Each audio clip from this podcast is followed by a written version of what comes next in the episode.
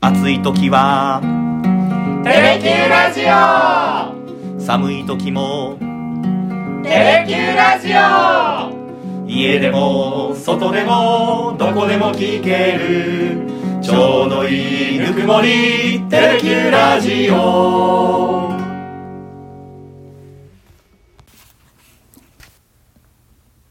ひげごじと勇気のさだでダラダラ行かせて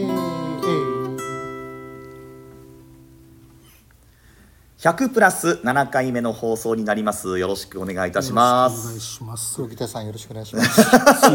紹介より前に言った ということでもう1月のねお正月からずっと出ていただいておりますけれども今日も黒木田さんにお越しいただいております 年明けてからはレギュラーだねもうもうレギュラー毎回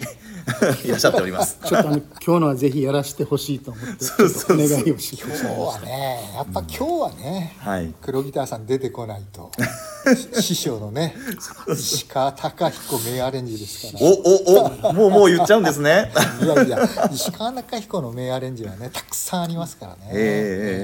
ええええまあどの曲かというのはもうねもうちょっと先ですそうですね、えーまずは前回取り上げた不良少女白書、まあ、これにもコメントが来ていたのでそのご紹介からさせていただきますあのベストアルバムに入っているって話が樋口さんあったじゃないですか、はいで、まあ、イエスタデイズ、まあ、昨日たちと書いて、まあ、そういうアルバムなんですが、まあ、ベストアルバムという割には、まあ、線香花火とか、えー雨宿りとか、まあ、入ってない不思議なアルバムですねっていうコメントでいただきましたよ、まあだけどね、10曲とか12曲でね、マスさんのベストが収録できるはずもないわけ じゃない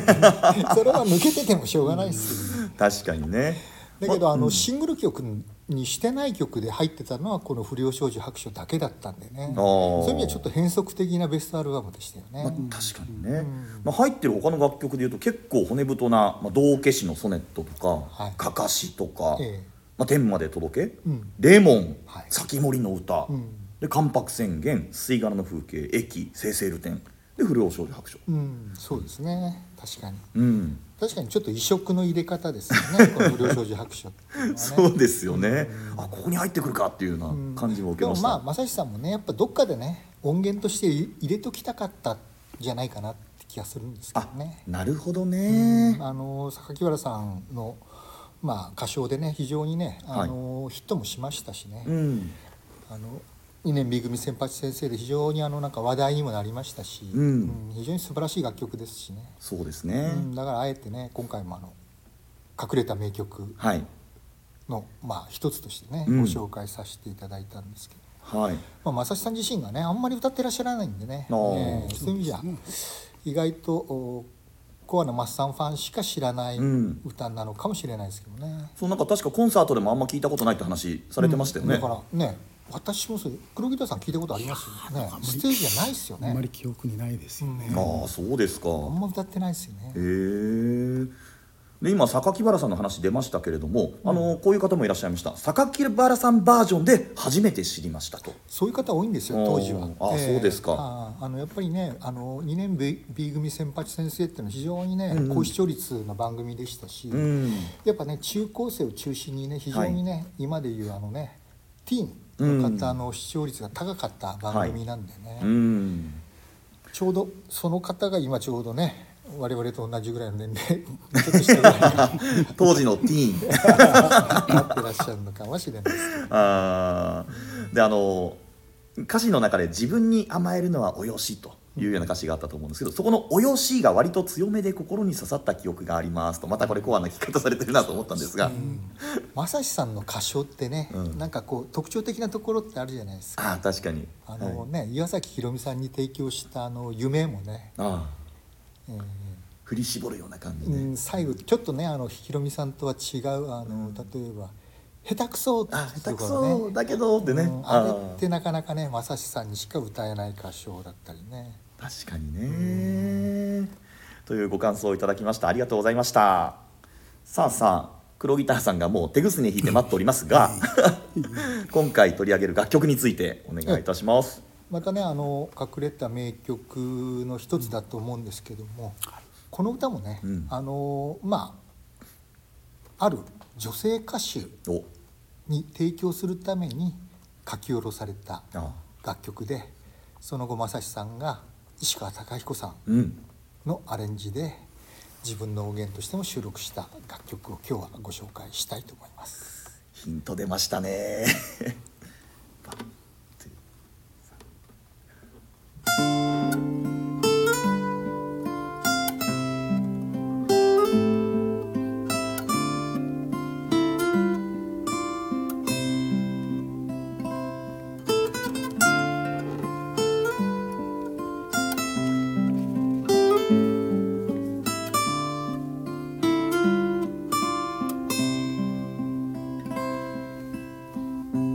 助手席のドアを今開けたところこのドアを閉じたら永遠にさよなら泣いて頼んでまで引き止めたくはないそんな風にしか生きられないから嘘をつくことも甘えるのも下手まして可愛いふりなど上手なわけがない一人木の実は熟して落ちてやがて秋が来る強がりながら生きてきたのよ本当は泣きたいのに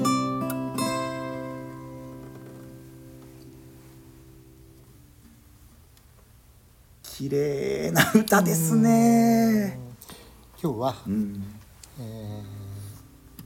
本当は泣きたいのに」はいっていうねさださんのお作詞作曲で、ん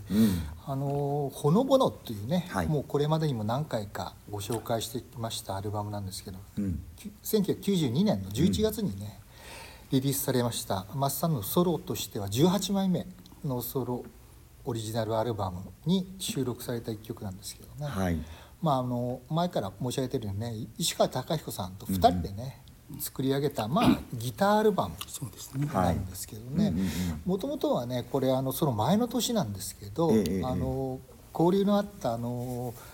森川ゆかりさんっていうね、はいまあ歌手というよりまあ女優さんとしても有名だったですけれどもね、うんこの方にまあ提供曲としてね、うんあの書き下ろしたのが最初おーでその翌年のこの「このもの」にね、はい正志さんと石川さんがちょっと編曲をね、うん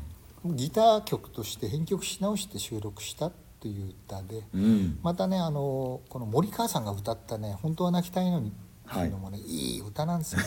聞きましたよそ れピアノアレンジでピねアノアレンジなんですよね。でもともとねこのね森川ゆかりさんってねあのその前からすごく有名な歌手だったんですけど、うんやっぱりこれテレビ絡みなんですけど、はいあのちょうどねあのさんまさんとうん大竹しのぶさんがね、はい結婚するきっかけになる共演おおおお最初の番組っていうのがその男女はい7人、夏物語っていうのがあったんですよ。ほうほうほうほうこれ金曜の夜9時から、はいまあ、トレンディードラマの走りと言ってもいいような番組だったんですけど、うんこの時に第1弾が「夏物語で」うんあのチャチャチャ」っていうね 主題歌がもうものすごくヒットしたんですよ。ええええでドラマももうすごくブレイクしてね、うんでその続編としてね作られたのが「男女7人秋物語」はあはあはあというまあ夏の次は秋、うんでこの主題歌に選ばれたのが、この森川ゆかりさんの「賞味」っていう歌ああこはいはいはいはいれもね、非常にビッグヒットしましてね、うんでなんとこの「秋物語」にはあの岩崎宏美さんがおう初めてはい連ドラに出演される、多分後にも先にもへー連続ドラマに女優として出演されたのはこれが最初で最後だったんじゃないかな。そうですか、うん、そういうねちょっとまた正志さん絡みでひろ,、うんうんひろみさんも出てらっしゃったはいでそこでまあ本当にその森川ゆかりっていう歌詞がうん大注目されたわけですね。へえでそこで、あのーいろんな歌を歌ってらっしゃった時に、うんさださんと縁ができてねどうも森川さんがお願いしたらしいんですねはいはい「さださんって私のために曲を作ってください」とへえいうことで書き下ろされたのがこの「本当は泣きたいのにと」はいもう一曲あるんですよね。ほうほうほうほで実はねこれ、あの森川ゆかりさん11枚目のシングル曲としてはいリリースした時、そのもう一曲の方が A 面だったん ですよ。うええあそうなんですか、うんあの夢元気っていうね、はい歌なんですけども、はいこれが A 面で,で、うん実は B 面が「本当は泣きたいのにへえ」だったんですよね、そうですか、でそんなにねヒットはしなかったんですけど、うん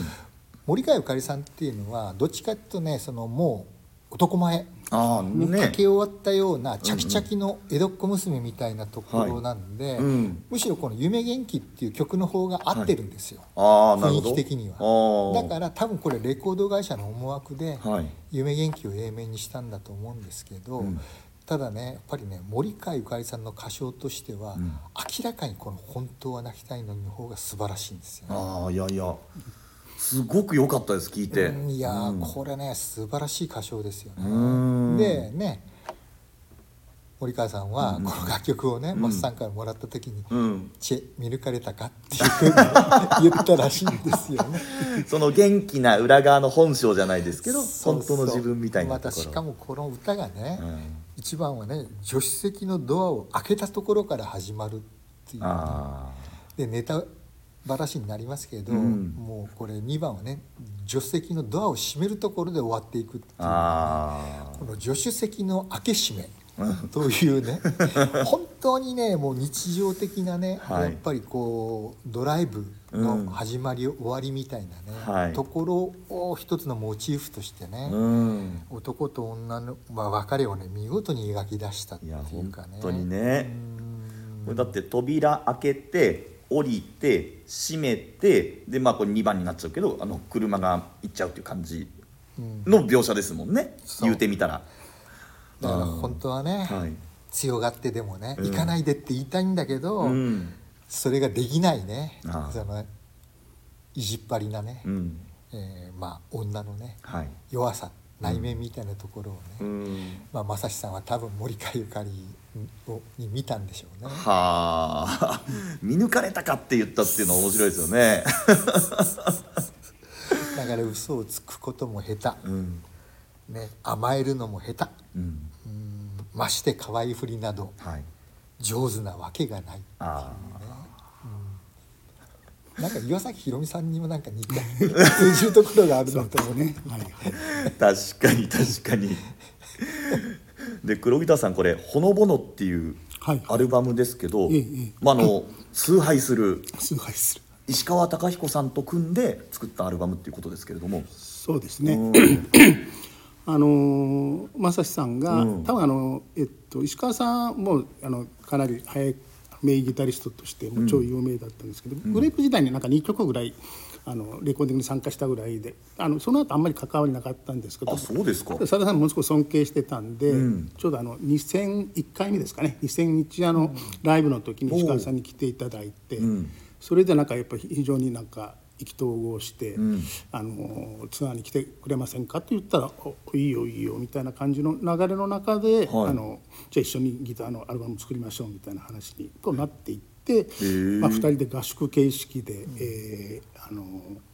これはどっちだったかな確か横須賀の観音崎スタジオかな、あそこでなんかこもって、2人で合宿形式みたいにして作ったっておっしゃってましたですね。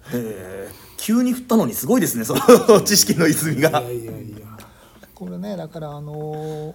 前ねあの、バラの木にバラの花咲く」っていうのをご紹や介りまししたたじゃないねですか。うんうん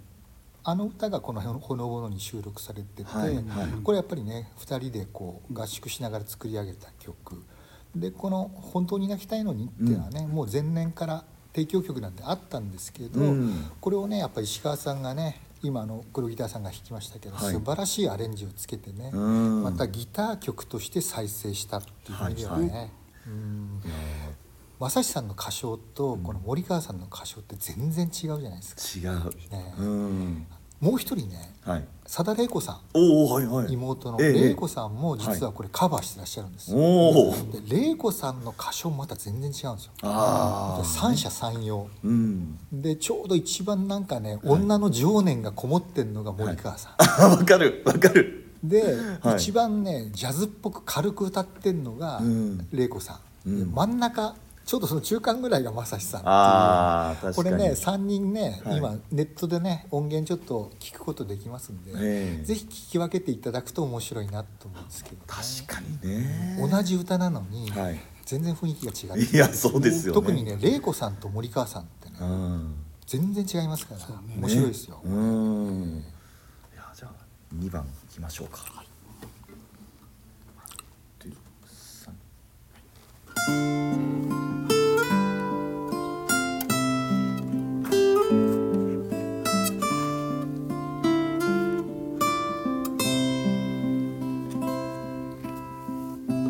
助手席のドアを今閉じたところ振り返りもせずにテールランプが遠ざかる降り始めた雨に車の輪立ちが交わらないままでさよならと描いた寂しがり屋でも甘えん坊でも口に出さない限り誰も気づかない生きるのが下手な女はいつも背中ばかり見てるすがりついてもついて行きたい本当は泣きたいのに嘘をつくことも甘えるのも下手まして可愛いふりなど上手なわけがない生きるのが下手な女はいつも背中ばかり見てるすがりついてもついて行きたい本当は泣きたいのに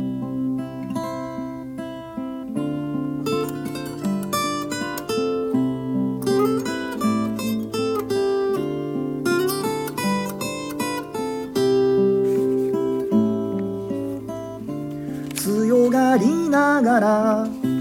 生きてきたのよ本当は泣きたいのに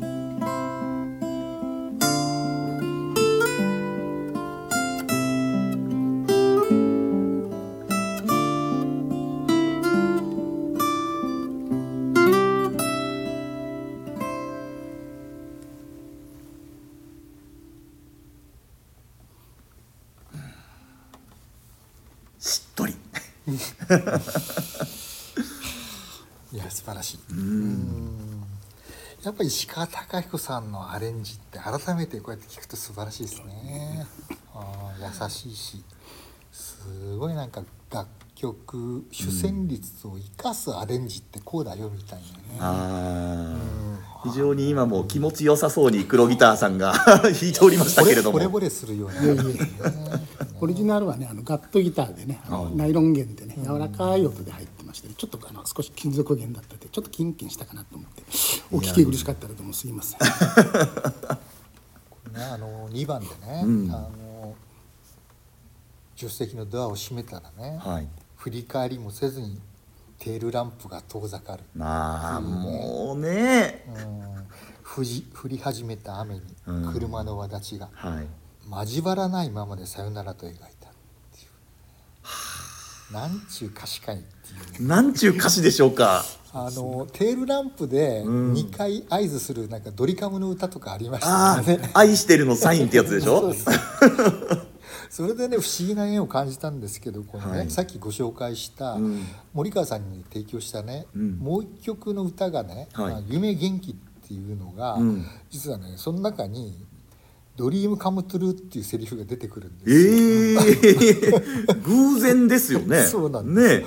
これね今回ちょっと歌詞改めてね「はい夢元気」見ててね、はいあちゃーってなんかこういう偶然があるんかと思ってね。本当ですね、このね「夢元気」っていうのはねはい正志さん自分で歌ってらっしゃらないんですよ。あ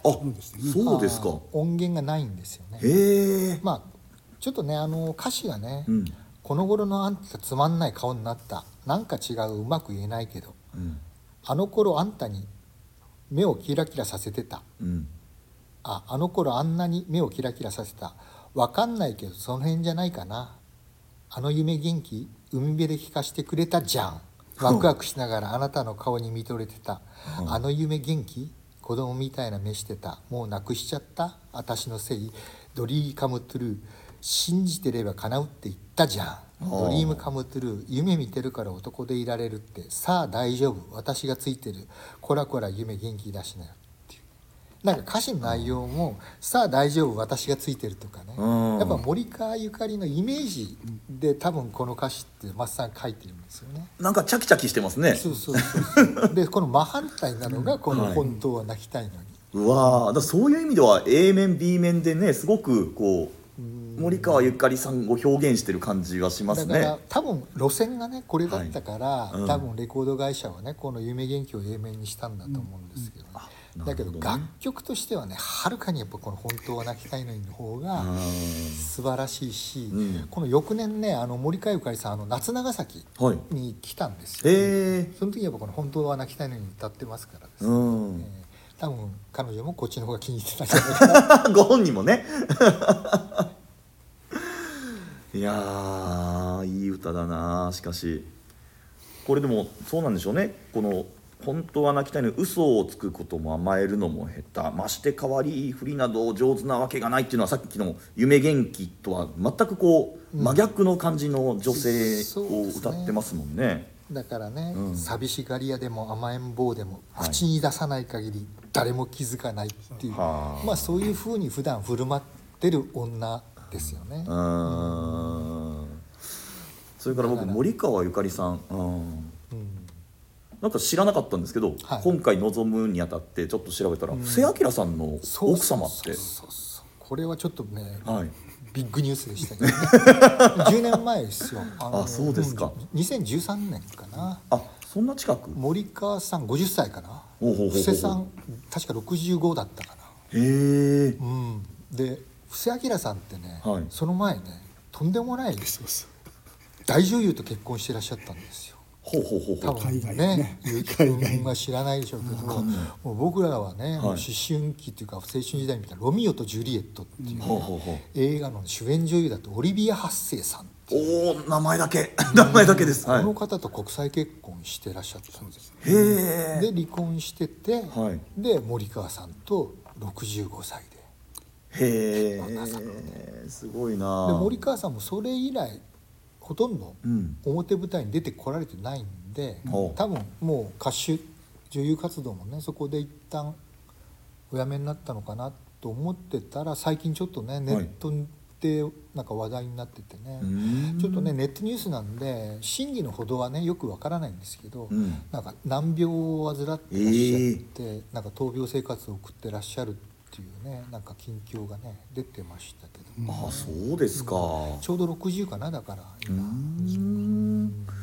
この楽曲自体はほのぼのだから92年でしたっけ92年ですねで